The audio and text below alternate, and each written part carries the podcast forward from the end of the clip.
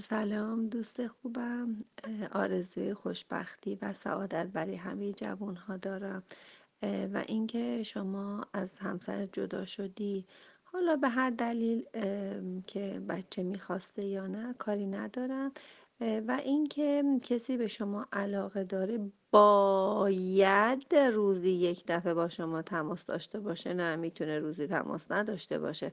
و این نظر شماست و هرگز نمی‌تونی شما زور کنی که تماس داشته باش.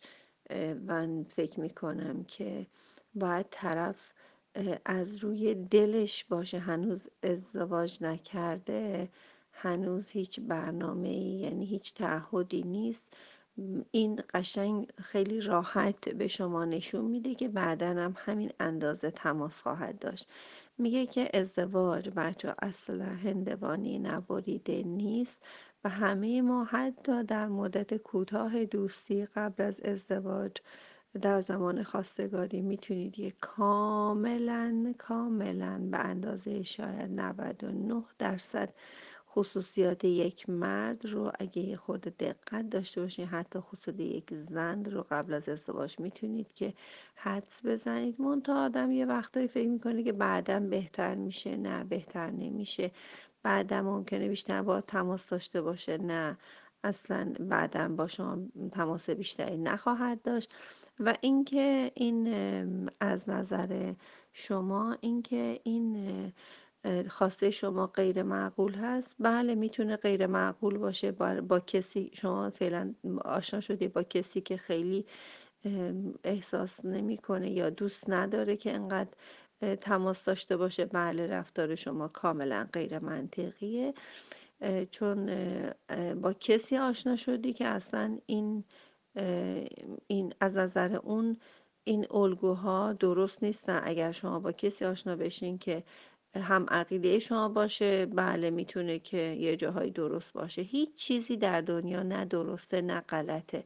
انسان ها با هم متفاوت هستن. هر کدوم نیازهای مختلف خواستهای مختلف دارن. بله نیاز این جملات شما کاملا غیر منطقی هست. برای اینکه هیچ چیزی نه درسته نه غلطه.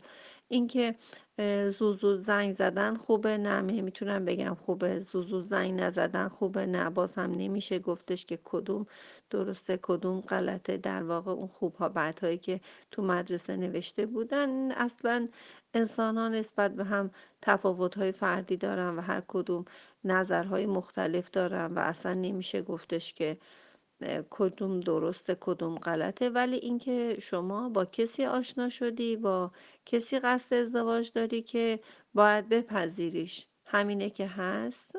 بی خودی خودتو آزار نده.